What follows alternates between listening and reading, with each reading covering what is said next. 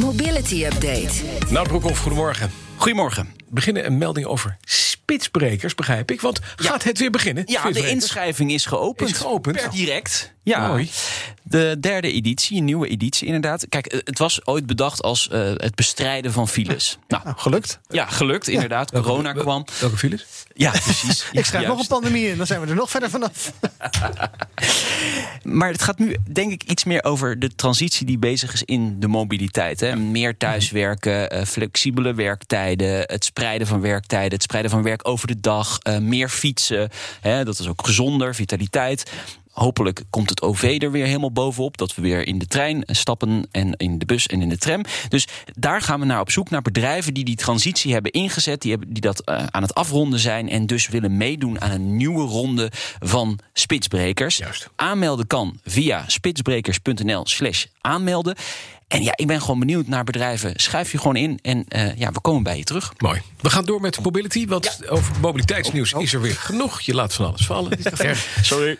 Fastnet, exploitant van laadstations, we kennen ze hè, van de snelwegen... hebben cijfers gepubliceerd. Hoe gaat het met het Fastnet? Want volgens mij daar wordt nog geen pepernoot verdiend. Dat klopt. Ehm, de jaarcijfers zijn inderdaad binnen. Het verlies is gegroeid.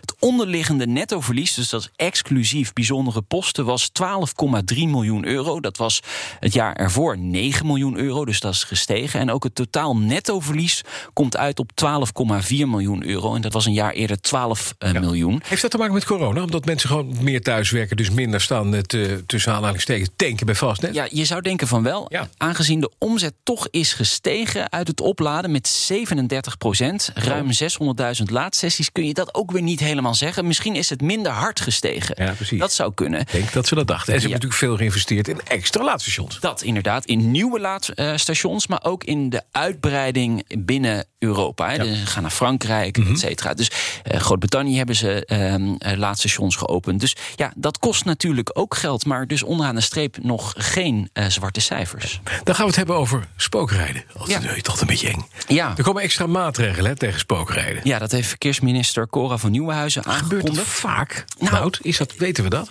Deze maatregelen worden getroffen naar aanleiding van een ongeluk in 2017. Een heel ernstig ongeluk op de A73. Een dodelijk ongeluk door een spookrijder. Daar is een OVV-rapport over gemaakt. Onderzoeksraad voor de Veiligheid? Ja, inderdaad.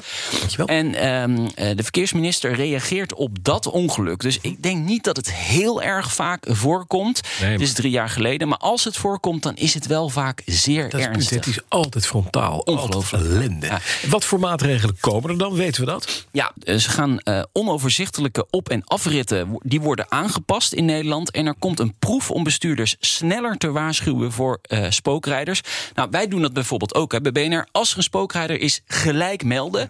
Eh, dat, daar zijn we ook hè, toe verplicht. Eh, maar misschien kun je meer eh, op dat vlak. Misschien kun je zelfs wel eh, met de smartphone iets doen. Alleen ja, je wil natuurlijk ook niet, niet die afleiding in het verkeer hebben. Nee, Dus- maar je wil wel dat mensen die... En dat, daar komt het vaak voor, dat is de meest grote ellende... is spookrijden op snelwegen. Dat mensen die inderdaad een toerit oprijden... terwijl ze althans een afrit oprijden... terwijl ze denken dat het een toerit is... Ja. Ja. die weer met toeters en bellen en trompetgeschal... weer die eh, even waarschuwen dat ze niet goed bezig zijn. precies. Wandelen, prikken, dat Ja, soort nou dingen. ja, nee, ja, weet ik veel. Nee, maar dat soort dingen moet je wel aan denken, denk ik. Ja, Nou, lichtsignalen, geluidssignalen, dat soort dingen. Daar moeten we denk Hm. Oké. Dus ik aan denken. Dan gaan we naar elektrische bussen, want ons land doet het goed op dat gebied. Hè? Daar zijn, Dus Sterker nog, we zijn koploper in Europa. in, het, in het fabriceren van elektrische bussen. Nee, We dus zijn- in, in het leveren ervan. Leveren, ja. Ja, oké. Maar misschien ook wel produceren, daar komen we zo op. Eh, Vorig jaar bijna 450 elektrische bussen geleverd in Nederland. Komt neer op ruim een kwart van alle elektrische bussen in Europa. We zijn weer het beste jongetje van de klas, hè, Bas. Mhm. Ja. Blijkt uit cijfers van koepelorganisatie ACEA. Ja, Nederland loopt ook voorop met de productie. Goed dat je dat net zei. VDL heeft 20% marktaandeel op dit vlak.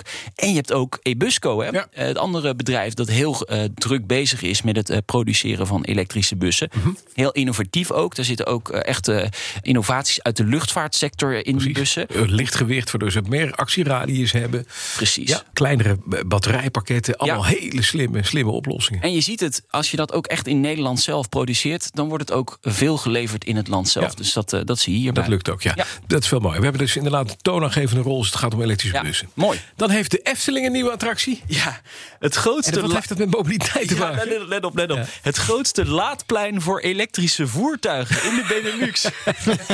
ja, mooi opgeschreven. Ja, dat is schitterend, Ja, ja. schitterend. En natuurlijk, de laaf die komt dan zelf even. op, het Ze hebben toch al oplaafstation. de Villa Volta? Dat is hem. is waar, ja. Samen zo noemen we dan het plein Volta. En of zo. een oplaafstation heb je Oplaaf. natuurlijk wel. eens. Precies. Volkswagen. Autolaaf. bij. Nou, helemaal goed. 87 laadpalen, 147 voertuigen kunnen tegelijkertijd laden. Hoeveel? 147 voertuigen tegelijkertijd. Nergens in de Benelux kun je meer eh, auto's laden. Hoe eh, op komen één ze aan plek. die stroom? Ik denk Ja, dat nou. alle attracties gaan dan gewoon. Zo lang uit. hebben ze wel aangedacht. Ja. Ze hebben ehm, een contract gesloten met Eneco. En die leveren eh, de duurzame energie. 100% zegt Eneco. Ja, en Efteling heeft een, een groter doel. Ze willen in 2030 klimaatneutraal zijn. En dit is dan een van de zaken die ze daarbij eh, ja, willen doen. Oké, de Electroling. Nou, mooi. Nou, Broekhoff, dankjewel. Elke maandag om half vier op deze zender BNR's Mobility... onder leiding van eh, dezelfde Nout Broekhoff en Meijda Schut. Luister dus. BNR Mobility Update wordt mede mogelijk gemaakt door Together, Mobink en ALD Automotive. ALD Automotive. Ready to move you.